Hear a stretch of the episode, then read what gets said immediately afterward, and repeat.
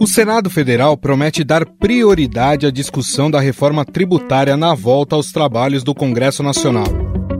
O senador Davi Alcolumbre, presidente da Comissão de Constituição e Justiça, prometeu que a proposta será pautada na primeira reunião do grupo após o recesso parlamentar. E eu, como presidente da comissão, sendo orientado pelo presidente Rodrigo, assumo compromisso público com a CCJ de que no retorno dos trabalhos nós faremos a leitura e a votação da matéria e o compromisso do presidente Rodrigo Pacheco. Cumprido os prazos regimentais, ele levará diretamente para o plenário a partir do momento da votação aqui na comissão.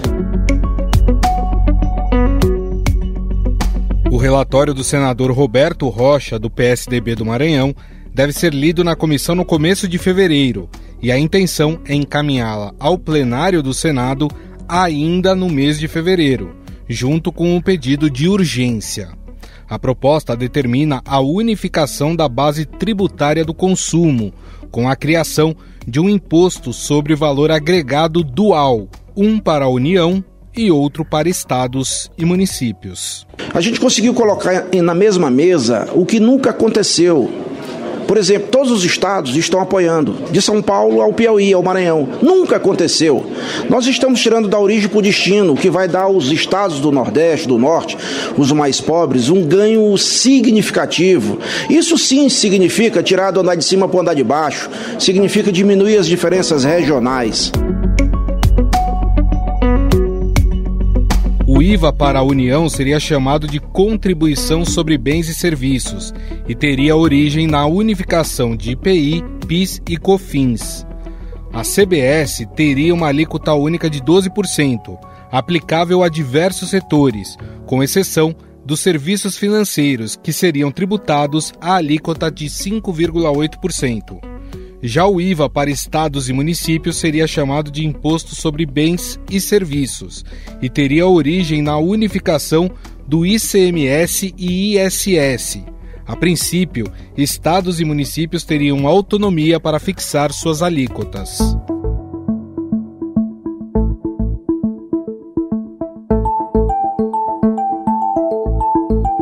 Outubro do ano passado, o presidente do Senado, Rodrigo Pacheco, reiterou que o Congresso Nacional tem compromisso com a reforma tributária. Portanto, essa é a busca do Congresso Nacional de avançar nessa pauta importante que é do remodelamento tributário brasileiro. Então, a razão de ser dessa reunião foi, de fato, uma breve solenidade na presidência do Senado para a apresentação formal do parecer do relator na PEC 110.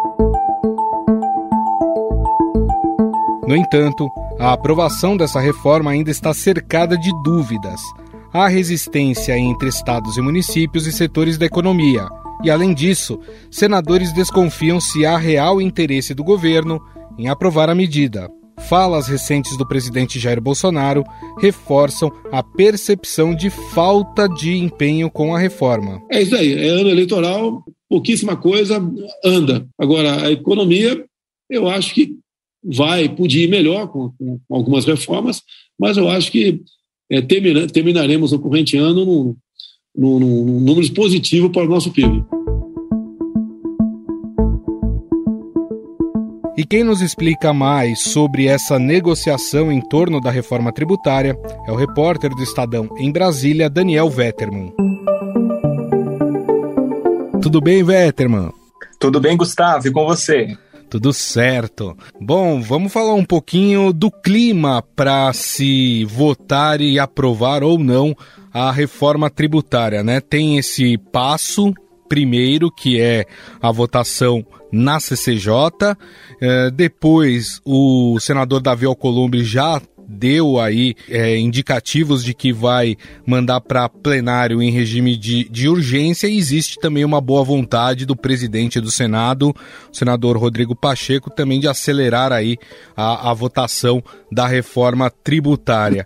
Mas, afinal, Vetterman, qual é o clima hoje? Hoje o clima é para se aprovar ou ainda existe muitas dúvidas em relação à reforma tributária?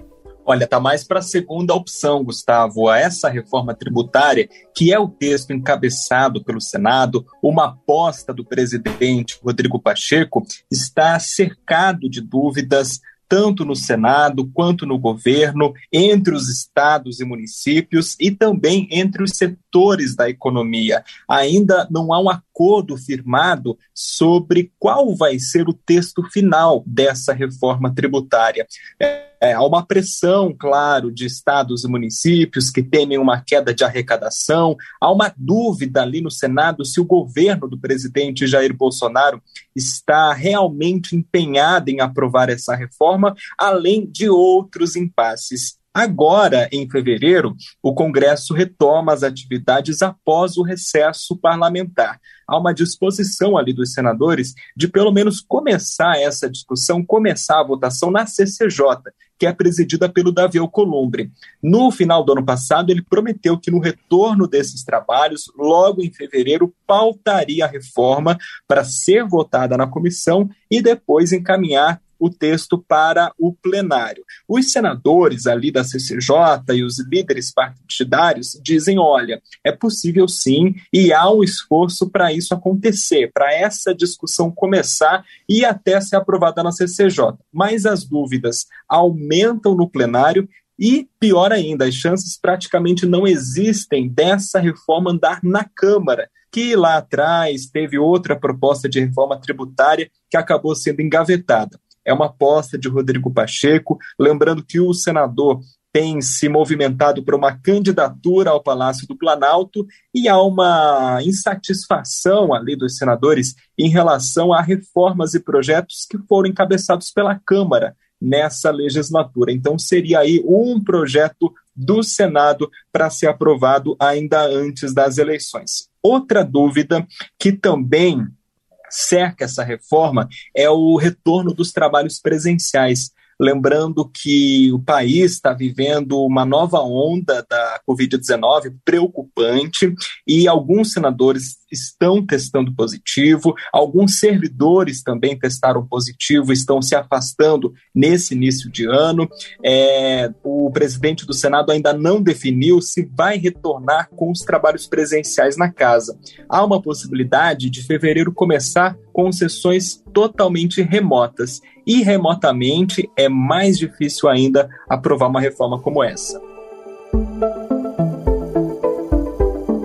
É, e, e, a questão que, que pega de fato é essa questão do, do IVA para estados e municípios, até porque a gente sabe que os senadores têm uma ligação maior com governadores é, do que, por exemplo, a Câmara dos Deputados. Essa, essa tem sido a questão principal em, em relação a essa dúvida sobre a aprovação ou não da reforma? É uma das questões, Gustavo, que está digamos assim, embaixo de uma questão maior, que é quem sai ganhando e quem sai perdendo na reforma. E eu costumo brincar, sempre que falo de reforma tributária, é que um assunto como esse dificilmente anda porque quem ganha quer mais e quem perde sai reclamando, né? É, e por isso essa reforma ela tem tantos impasses. Por quê?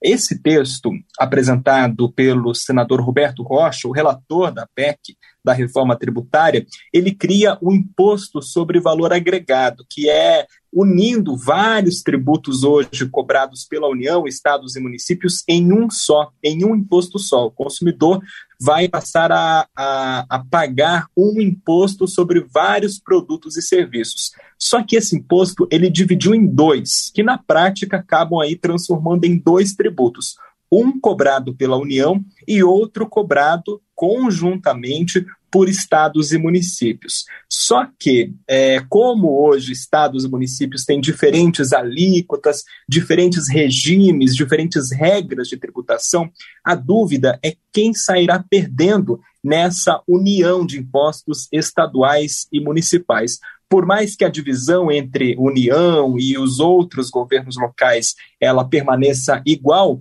mas alguém pode sair perdendo. Né? Uma, um dos impactos desse projeto é alterar o regime de cobrança. O imposto ele não passa mais a ser cobrado onde ocorre a produção, mas onde ocorre efetivamente o consumo daquele imposto ou serviço. Estados como o Amazonas, onde fica a Zona Franca de Manaus, é um exemplo de um território que tem uma expectativa de perda de arrecadação com essa reforma. Além disso, capitais e grandes municípios que arrecadam o ISS, o Imposto sobre Serviços, eles também estão preocupados. Tanto é que é o setor que não apoiou essa reforma. As capitais não estão apoiando essa reforma porque temem é, que hoje uma conta que cai diretamente no caixa dos municípios acabe ficando menor com a união desses tributos. Agora, por um outro lado também, um dos maiores interessados, quer dizer, pelo menos isso se dizia, né, durante a campanha eleitoral, também durante o governo, uh, seria o governo federal, o governo de Jair Bolsonaro, principalmente o ministro da Economia, Paulo Guedes, por essa reforma tributária sair do papel. No entanto, a gente tem ouvido o próprio presidente Jair Bolsonaro falar que não acredita que alguma reforma seja aprovada neste ano. Dá para entender isso como um derrotismo por parte do governo? Ou o governo também não está se empenhando lá muito para aprovar as reformas? Olha, eu diria as duas coisas, Gustavo. Primeiro, porque o governo não conseguiu aprovar o projeto da CBS, que encaminhou para a Câmara, que unia os tributos federais e também na equipe econômica sempre quem teve, sempre teve quem defendeu a volta da antiga CPMF, que é uma dor de cabeça, um fantasma aí que ninguém quer aprovar, né? Então o governo não conseguiu emplacar essas propostas. Por outro lado, os senadores estão vendo uma falta de empenho do presidente Jair Bolsonaro e também do Ministério da Economia sobre essa proposta. Não tem uma articulação política ali para levar esse texto para a CCJ, para levar esse texto do plenário e efetivamente aprovar.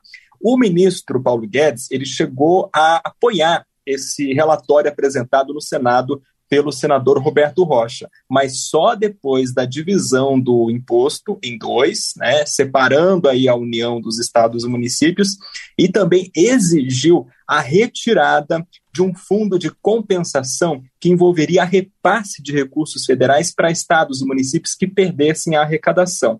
E aí o governo federal diz: olha, não tem dinheiro para compensar estados e municípios dizem: olha, sem esse fundo de compensação, nós não apoiamos. Então, isso causou ali uma, uma, uma briga entre, entre o governo federal e os prefeitos e governadores. No final das contas, os estados apoiaram essa reforma, as capitais deixaram de apoiar. O Ministério da Economia apoiou o texto, mas o Paulo Guedes evitou dar declarações públicas, fazer um esforço concentrado para apoiar essa reforma. Até no dia em que o texto foi apresentado, Lá no Senado, o ministro Paulo Guedes participou da reunião, mas evitou posar para foto depois com o Rodrigo Pacheco, com o relator, com os prefeitos. Também evitou estar na entrevista coletiva dada por esses participantes da reunião, por esses atores envolvidos na reforma tributária. E as declarações recentes do Bolsonaro reforçaram essa percepção. A gente tem que prestar atenção porque o presidente Jair Bolsonaro vem enfrentando uma queda de popularidade, vem vendo pesquisas eleitorais aí colocando a candidatura do ex-presidente Lula como favorita para o primeiro turno das eleições e, claro, tem buscado medidas que reforcem a sua força política. Bom, este é o repórter do Estadão em Brasília, Daniel Vetterman, que conversou com a gente sobre a reforma tributária, né, e todo e toda essa negociação que há por trás também para se tentar aprovar no primeiro trimestre deste ano a reforma tributária no Senado Federal. Daniel, queria te agradecer mais uma vez. Muito obrigado, viu? Muito obrigado. Um abraço a todos.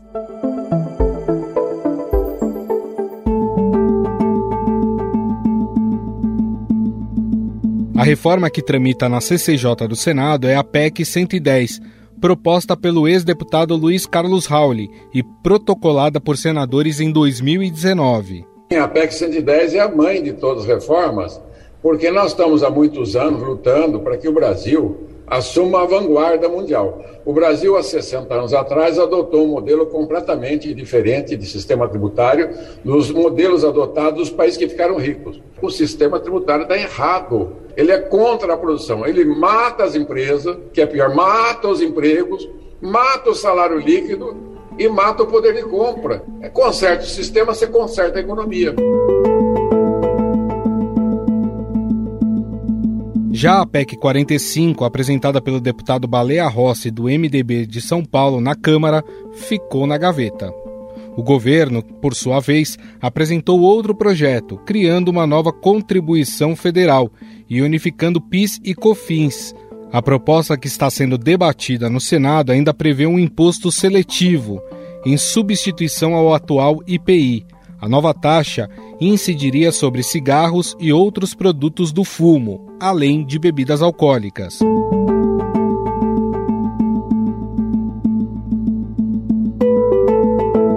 Além dessa PEC, há outras propostas sobre o tema que estão em tramitação no Congresso Nacional. Uma delas é o projeto de lei que trata da legislação do imposto de renda, que está em análise na Comissão de Assuntos Econômicos do Senado. O relator da matéria é o senador Ângelo Coronel, do PSD da Bahia. Para que é o projeto? Para que, é que serve? Porque até então a gente não consegue detectar algo de bom que venha a nos dar força para aprovar a peça que está tramitando no Senado Federal. Então ninguém pode querer fazer uma reforma para ampliar imposto. Eu acho que a gente tem que fazer uma reforma para aliviar a carga tributária nacional e não para elevar os impostos, elevar o custo das empresas. Sobre essas questões do ponto de vista econômico, vamos conversar com o economista Bernard Api, diretor do Centro de Cidadania Fiscal. Tudo bem, Bernard? Tudo bom, Gustavo. Obrigado pelo convite para a conversa. Prazer é todo nosso. Bom, Bernard, o Senado, né, como eu disse, tenta aprovar ainda no primeiro trimestre deste ano a reforma tributária. O principal ponto é a criação do IVA. Na verdade, são dois IVAs, né? Um federal e outro estadual e municipal. É, de fato, esse é o principal ponto da reforma tributária e como isso ajuda na melhora da economia do país. É, a mudança que está sendo discutida no Senado Federal, que é a PEC 110, ela propõe, como você explicou, a, a criação do que a gente chama de um IVA dual. Seria um imposto sobre valor adicionado federal, na verdade, uma contribuição sobre bens e serviços, e um imposto sobre valor adicionado chamado de imposto sobre bens e serviços, que seria estadual é, e municipal.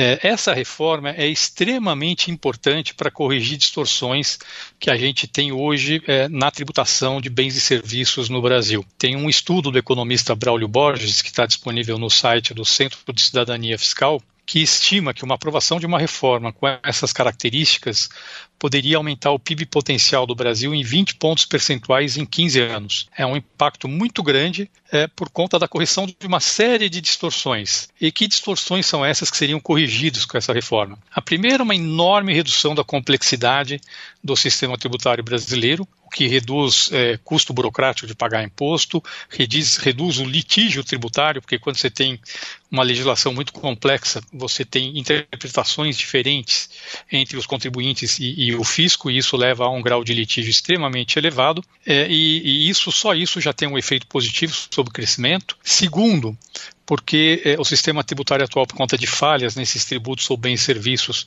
ele acaba onerando muito é, investimentos e exportações, e o Brasil cresce menos porque investe menos e porque se torna menos competitivo. É, e terceiro, tem uma série de distorções, que nós chamamos de distorções alocativas. A economia brasileira se organiza de forma muito ineficiente por conta dessas distorções no sistema tributário. A gente produz de um jeito ineficiente. Só para dar um exemplo, é, a gente no Brasil por conta de distorções no sistema tributário, em vez de montar um centro de distribuição onde o custo de logística é o menor possível, a gente monta o centro de distribuição onde o benefício tributário é o maior é, e, na verdade, a gente com isso aumenta o custo de logística.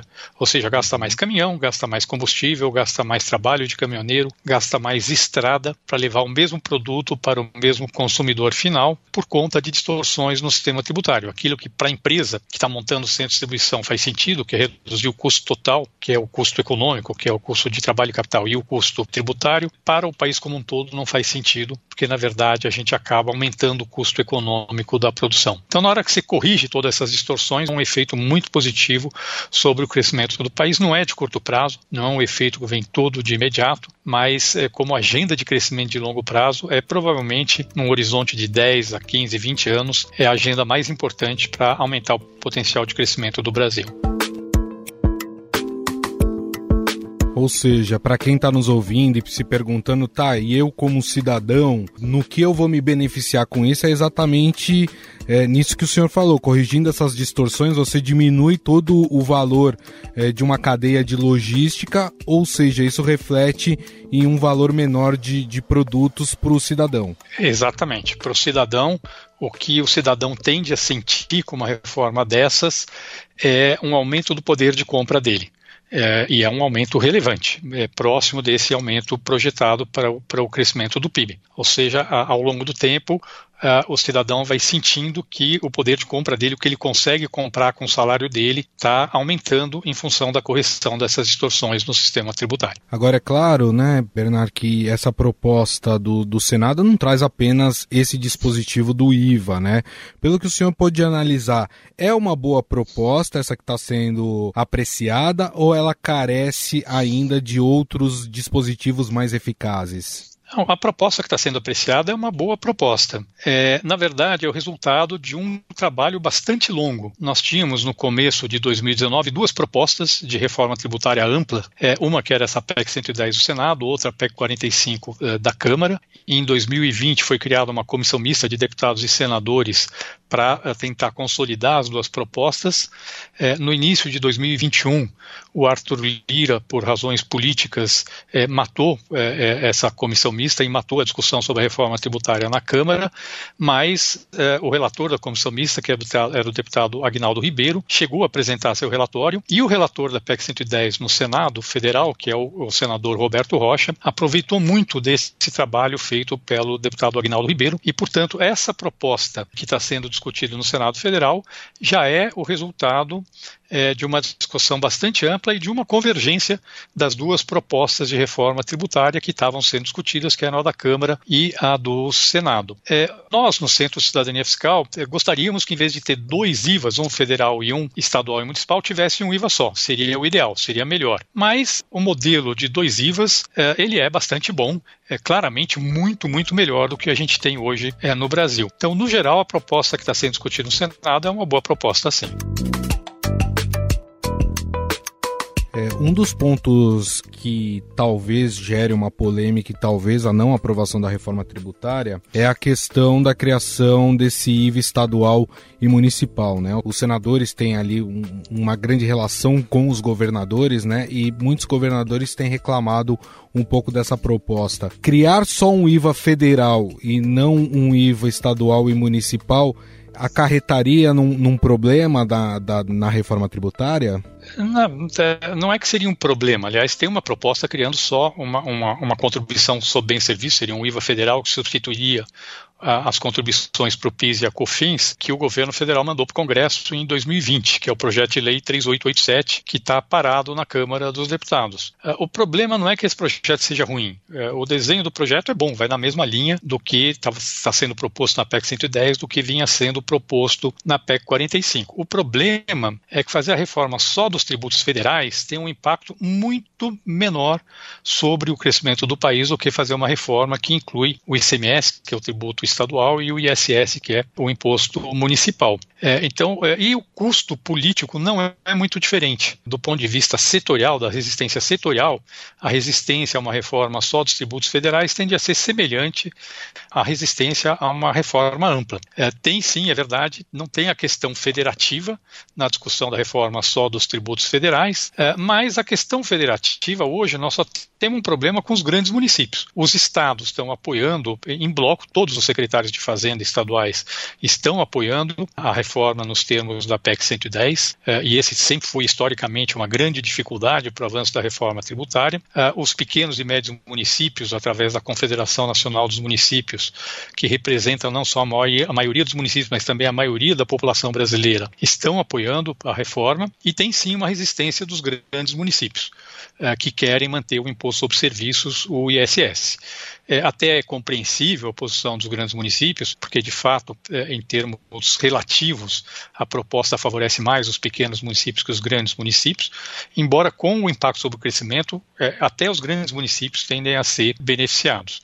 É, o grande problema da posição dos grandes municípios é que eles querem é, a manutenção de um sistema que resulta num crescimento muito menor é, para o Brasil. É, ou seja, para manter o privilégio que eles têm hoje de ter um imposto sobre serviços, o resultado seria um crescimento muito menor da economia brasileira como um todo, ou seja, a população brasileira como um todo estaria pagando essa conta. Eu acho que existe um espaço para uma discussão política com os grandes municípios, é, mas não mantendo essa segmentação entre ICMS e ISS, que é o que eles querem, e sim fazendo alguma medida compensatória que não tenha um custo tão grande em termos de crescimento. É, então, a questão, resumindo, do ponto de vista de resistências setoriais, existem resistências setoriais à reforma. A reforma só dos tributos federais ou a reforma ampla, como a que está sendo discutida no Senado, a resistência é semelhante. Do ponto de vista federativo, tem um problema localizado, que é a resistência dos grandes municípios, que eu acho que é possível de ser resolvido com um bom diálogo político. O senhor falou que é uma medida que, assim que aprovada e implementada, ela não é os seus efeitos não são sentidos imediatamente, né? Há uma previsão do quanto se leva, né? De quanto tempo se leva para, vamos dizer assim, colher os louros dessa medida? Na verdade, tem um, estudo, esse estudo que eu mencionei do Braulio Borges, estimava que o, o grosso, os efeitos começavam a aparecer de forma muito forte a partir do quinto, sexto ano depois da aprovação da reforma. E já começam a aparecer, mas de forma mais eh, suave nos primeiros anos, é, e demoravam 15 anos para se manifestar completamente, mas tendo por base a proposta da Câmara, que tinha uma transição em 10 anos. A proposta do Senado, que está sendo discutido, tem uma transição em 7 anos e, portanto, os efeitos tendem a aparecer de forma mais forma a partir do quarto, quinto ano e eh, estarem completos até, aí até uns 12 anos, o grosso dos efeitos já teria aparecido. Agora, esses são os efeitos diretos da reforma. É o efeito direto porque eles dependem de eh, reorganizar a estrutura produtiva brasileira, que é um processo longo, não é uma coisa que acontece do dia para a noite. Mas tem os efeitos indiretos. Os efeitos indiretos vêm porque na hora que você tem a percepção de que a aprovação da reforma aumenta o potencial de crescimento do país, se isso vier junto com a manutenção de um arcabouço de responsabilidade fiscal, isso significa que é, aumenta muito a probabilidade de solvência do setor público, porque a economia crescendo mais, se você controlar a expansão das despesas, é, você, na verdade, melhora muito a perspectiva de solvência do setor público, e isso tende a se refletir já no curto prazo numa redução das taxas de juros de longo prazo, favorecendo o crédito para consumo, crédito imobiliário e, sobretudo, o investimento, e é, num aumento da taxa de investimento via maior confiança é, dos empresários. Então, embora os efeitos diretos demorem para aparecer, é verdade, a gente tem que reconhecer isso, esses efeitos indiretos, eles podem já beneficiar a recuperação da economia brasileira num prazo bastante curto após a aprovação da reforma. Bom, nós conversamos com o economista Bernard Api, ele que é diretor do Centro de Cidadania Fiscal e nos falou um pouco mais sobre essa proposta de reforma tributária que está no Senado e pode ser aprovada até o final do primeiro trimestre deste ano. É, Bernardo, gostaria de agradecer você pela entrevista, pelas explicações. Muito obrigado pela gentileza. Tá bom, muito obrigado, é, Gustavo, pelo convite. E, bom, vamos aqui trabalhar e torcer para que essa agenda avance, porque é uma agenda muito importante para o Brasil. Estadão Notícias.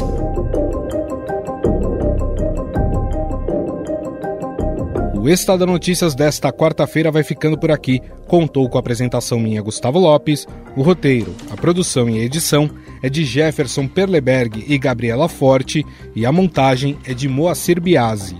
O editor do núcleo de áudio do Estadão é Emanuel Bonfim. Mande seu comentário e sugestão para o nosso e-mail podcast@estadão.com. Um abraço e até mais.